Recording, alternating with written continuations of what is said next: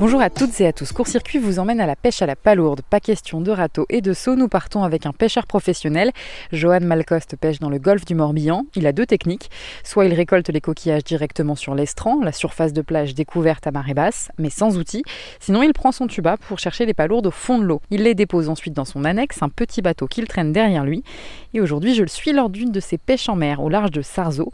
Il nous fait découvrir cette technique de pêche particulière et nous parle de l'avenir de son métier. Allez, on largue les amarres et on y va.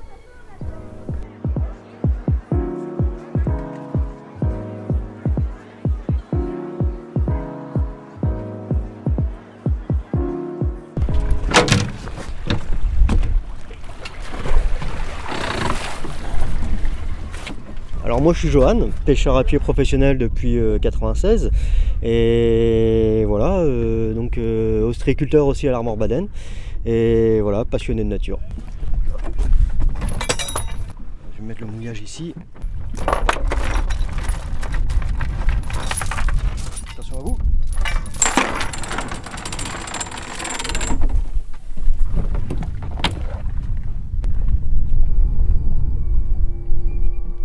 Donc là en j'ai un, mètre, un, petit mètre de profondeur donc je devrais avoir un mètre 40 un mètre 40 d'eau quoi parce que euh, la sonde elle est tout, en dessous du bateau Euh, à marée basse, j'aurai de l'eau euh, au genou là. Et puis je vais m'arrêter quand j'aurai de l'eau euh, au sternum quoi. On a, là ça va être midi et demi, deux heures avant marée basse et deux heures après. Donc de midi et demi à 16h30 aujourd'hui. Ça va aller de là-bas, là-bas il va y avoir un troupeau de bateaux là-bas et puis ici il va y avoir un autre troupeau de bateaux. On nous a parqué obligatoirement sur des zones. Alors c'est voilà, ça rend la, la surveillance pour les affaires maritimes et pour le garde durée beaucoup plus facile mais ça fait aussi un effort de pêche qui est beaucoup plus fort euh, euh, sur le secteur. Quoi. On a des calendriers avec des zones différentes. Donc là, euh, là on a trois jours de pêche ici. la semaine dernière, on n'avait aucune journée de pêche ici. On travaillait sur la zone 6. La zone 6, c'est Tascon. On travaillait sur la zone 6 et puis on travaillait aussi sur la zone, la zone de Noyalo. Là, c'est une vasière. là, c'est vraiment de la pêche à pied pure. On n'est pas dans l'eau, on est vraiment sur l'estran. Il y, a, 20 ans, euh, on choisissait ce qu'on faisait. Aujourd'hui, euh, c'est terminé. Et euh, c'est pas plus mal parce que, parce que voilà, il y, avait de la surpêche qu'il fallait absolument éradiquer un peu. Quoi.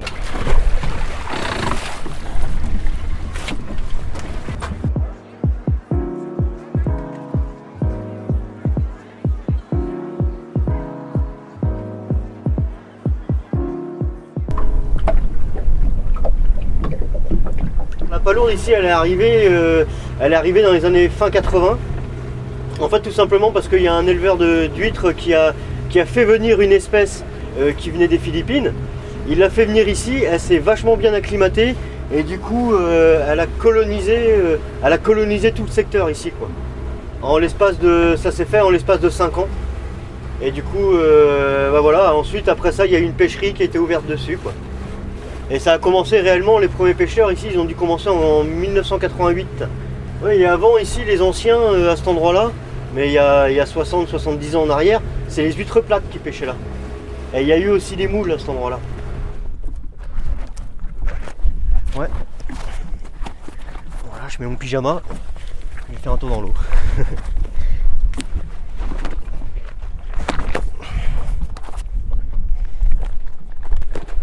je vais accrocher l'annexe euh, derrière moi là. Parce que je vais me balader un petit peu partout là. Euh, je pense que je vais rester essentiellement par ici. Hein. Mais vu qu'il y a pas mal de bateaux, ça commence à être bien fouillé. Euh, on va voir. On va voir aujourd'hui. Chaque jour est différent quoi.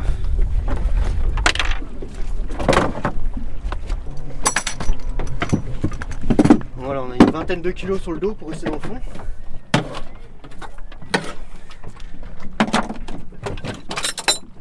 Le tuba, euh, celui-ci va me permettre de commencer à travailler, la profondeur. J'ai rajouté un tubéro dessus, euh, artisanal quoi. Il m'arrive au sternum. Voilà, il y a des mecs qui vont un peu plus haut, mais après, euh, après c'est les poumons qui mordent quoi. On a des copains qui ont déjà fait des décollements de la plève. Faut faire gaffe. Faut faire gaffe. Puis après, je mettrai mon tuba court pour continuer à pêcher. Quand je respire, je respire toujours par le tuba et je recrache par le nez. Il y a certains pêcheurs qui, qui prennent l'oxygène, qui recrachent l'oxygène par le tuba et qui reprennent. Et en fait, dans la colonne du tuba, bah, il y a du CO2, quoi, donc euh, ils peuvent avoir mal au crâne à la fin de la marée, quoi. Parce qu'il y a un manque d'oxygène, en fait, quoi.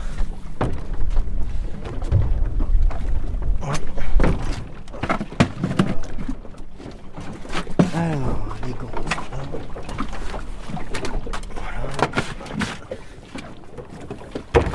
Je me suis installé, j'avais 19 ans, donc euh, à l'époque c'était pas très compliqué. J'ai fait énormément de travail de, différents métiers avant de faire la pêche. Et euh, voilà, c'est ici c'est la liberté quoi. C'est le plus grand luxe aujourd'hui quoi. C'est le silence, le calme, euh, être seul. c'est pour moi, hein, c'est mon avis personnel. hein. Pour moi aujourd'hui c'est ça le plus grand luxe. À l'époque où on est assailli d'informations de partout. Le gars qui fait ses moules à Pénétin, il est pareil. euh, celui qui va faire euh, euh, ses huîtres sur, la rivière d'Etel, c'est pareil. voilà. Le paysan qui est dans ses champs, à travailler ses champs, c'est pareil. on est tous imprégnés de la nature, quoi. On aime ça et on veut qu'elle nous aide à avancer dans la vie, sans vouloir être, dominateur ou être destructeur de, de ce milieu-là. Souvent, on se fait taxer d'ailleurs de, de destructeur de la nature, mais non, pas tous les gars qui sont ici vous diront ça, quoi. Euh, Non, nous, on n'est pas, on prélève, quoi. On n'est pas des, on n'est pas, on s'accache pas, quoi. On sait ce qu'on fait, en fait. Euh, Donc voilà, euh, il y a eu des techniques de pêche qui ont fait énormément de mal par le passé, euh, mais voilà, elles se sont arrêtées d'elles-mêmes, quoi. Bon, bah euh, voilà, il y avait euh, la pêche à la drague hein, euh, qui se faisait ici, là, euh, qui était, euh, qui aurait jamais dû se faire, hein, qui était interdite. Mais voilà, elle s'est faite parce que, euh, parce que voilà, il y, avait un historique. euh, les gars avaient toujours fait, ça, donc euh, voilà, c'était, ça a continué jusque, jusqu'une année où, bah voilà, c'était terminé, quoi. Pour faire là la quantité de pêche que je vais faire ici en 4 heures, il y a 7-8 ans en arrière, il fallait deux bateaux à faire la drague pendant plusieurs heures pour faire la même quantité.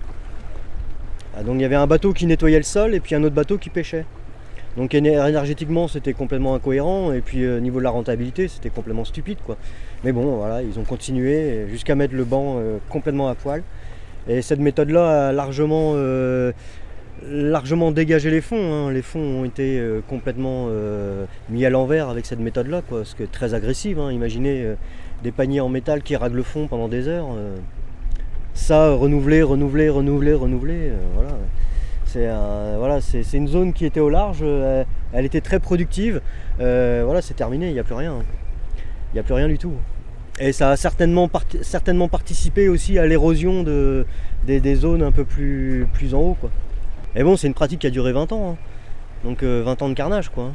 Alors que nous, on était, on était à côté et on pêchait et on pêchait à la main. Quoi. Notre, anti-buée craché dans, le- masque. Allez, c'est parti. Je vais essayer de trouver, chercher absolument les endroits où il y a du substrat, hein, un peu, un peu sablo-vaseux, là, et c'est là où on trouve essentiellement les palourdes. Dès que c'est très vaseux, euh, on en trouve beaucoup moins. En fait, là, ça va être à l'aveugle, hein, on va pêcher à l'aveugle. hein. On va être dans le fond, puis on va chercher à l'endroit où il y a le coquillage. Quoi. La pêche de loisir euh, autorise le râteau. Euh, nous, on travaille pas au râteau, on n'a pas le droit de travailler au râteau, on travaille que à la main. En ayant tout le temps en appui au sol. Ouais, voilà. En fait, c'est le, le terme qui définit la pêche à pied, quoi.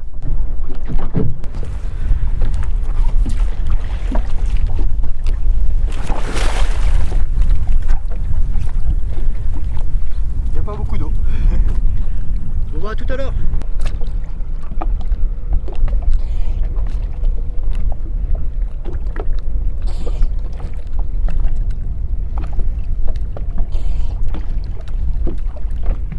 Nous on a après on a, une maille euh, une maille minimum à pêcher. Euh, 35 mm en fait c'est la taille euh, la taille marchande quoi. La taille la plus la plus petite qu'on a le droit de pêcher c'est cette taille là. Alors pour euh, ça on a les petits bacs qui- que vous voyez là là ça, nous permet de calibrer pendant la marée. Voilà quand euh, on met nos coquillages dedans on secoue un peu on nettoie et puis toutes les petites tombent. L'idéal c'est de le faire à mesure comme ça elles tombent à l'endroit où on a déjà travaillé le sol et elles se remettent en place beaucoup plus facilement. Parce que si on les pose sur un sol qui n'a pas été travaillé, elles vont mettre au moins, euh, au moins 24 heures à, se remettre en place. Et entre-temps, elles ont le temps d'avoir de la prédation. Quoi. Entre les crabes verts et les dorades, euh, ça peut aller vite. Bah, moi j'ai décidé il y a déjà une quinzaine d'années là de, multiplier mes activités, de ne pas faire que de la pêche. Parce que euh, pour chercher à optimiser le travail quoi, dans, l'année euh, en général. Quoi. Je fais les coques, je fais les palourdes, je fais euh, les huîtres, je fais les bigorneaux et les huîtres plates. Voilà, c'est l'activité que j'ai. avec tout ça, en fait, j'arrive à, jongler sur toute la saison pour travailler toute l'année. Et on a des périodes qui sont plus creuses. Après, ces périodes-là, c'est à nous de faire l'entretien du matériel, euh, toutes ces choses-là, quoi, qui demandent aussi beaucoup de temps. Je vends uniquement sur les marchés. Donc euh, là, nous, les marchés, euh, on travaille que du naturel. Je ne sais pas si vous connaissez un peu les huîtres. Dans les huîtres, il y a la triploïde et il y a la naturelle. La triploïde, elle est arrivée dans les années 2000. Bah, c'est pour vendre des huîtres aux touristes. voilà, bon, j'ai rien contre, ce mode de vente, hein, il n'y a pas de souci. Mais voilà, moi, je je respecte le coquillage. On le travaille, nous, c'est de septembre jusqu'à avril. Quand le coquillage commence à être laiteux, on arrête et puis on recommence euh, l'année d'après en septembre. On ne fait pas de marché en été parce qu'on n'a on pas d'huîtres à proposer. Les palourdes que je pêche en ce moment, là, elles sont vendues euh, aux ostriculteurs euh, du coin ici pour les dégustations.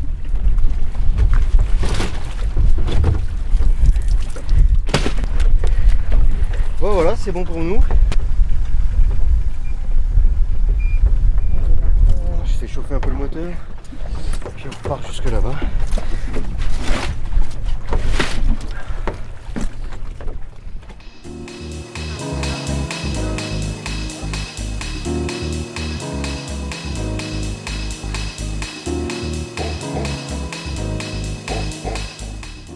La pêche à la palourde, euh, en 20 ans, a perdu euh, au moins 80% du nombre de pêcheurs.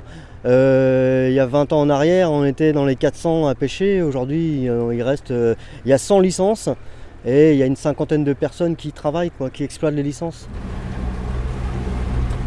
C'est inquiétant parce qu'on ne sait même pas si ça va continuer un jour. C'est, toujours pareil, hein, une histoire de rentabilité. Hein. Le pêcheur, s'il gagne pas sa croûte, ça sert à rien qu'il aille pêcher. Quoi. C'est ça. Donc euh, voilà, on va voir comment ça va se passer quoi. Moi je sais que là ici il y a un moment où euh, j'arrêterai. Hein. Je viendrai pas euh, viendrai pas pêcher pour, pour faire 20 kilos. Là, moi, aller-retour, c'est 15 litres d'essence. 15 litres d'essence à 1,50€.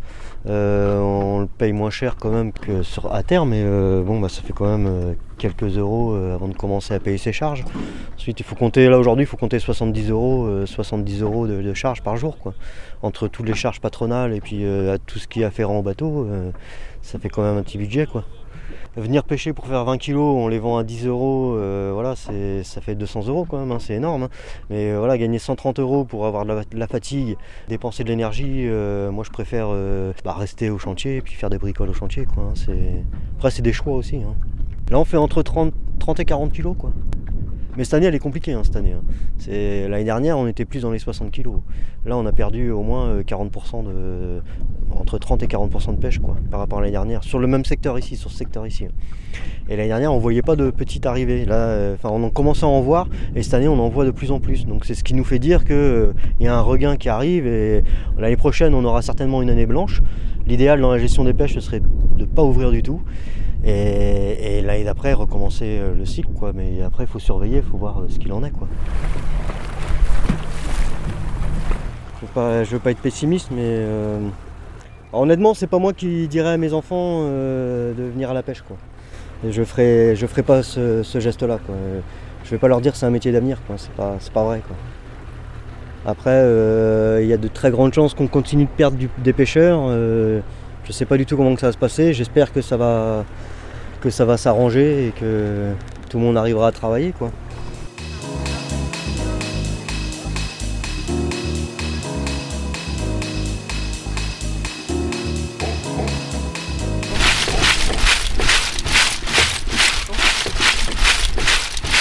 Palourde pour la cuisiner, c'est tout simple. Hein. C'est comme des moules en vérité. Soit vous mettez à sec dans une casserole et vous la faites frémir, ou alors vous mettez un petit vin blanc ou un peu d'alcool histoire de, de, la goûter encore un peu plus. Euh, dès que l'ébullition est faite et que, le coquillage s'ouvre, il est cuit. C'est très rapide à cuire. C'est vraiment. euh, ça demande euh, très peu de temps. Mais euh, il y a 15, il y a- c'était en 2013, ça, j'avais fait une émission euh, avec euh, Cyril Lignac. On avait été au château de, de Carbotte, là, ici à Sarzeau, et puis le, chef cuisinier avait fait des pâtes euh, dans des linguines euh, aux palourdes. Alors après, euh, euh, bon, bah, j'imagine qu'il il a assaisonné ça à sa façon. Je lui donnerai pas la recette parce que je l'ai pas, mais non. Après, il faut expérimenter. hein. Il y a plein de choses à faire hein, avec des épices. Il y a plein de choses à faire. hein. C'est plus dès que le produit est bon, de manière, on, on assemble les produits de bonne qualité. Le repas, il est top. Il n'y a pas de secret. hein. C'est sûr. J'espère que cette sortie en mer vous a plu. Merci d'écouter Court Circuit. Je reviens très vite avec un nouvel épisode.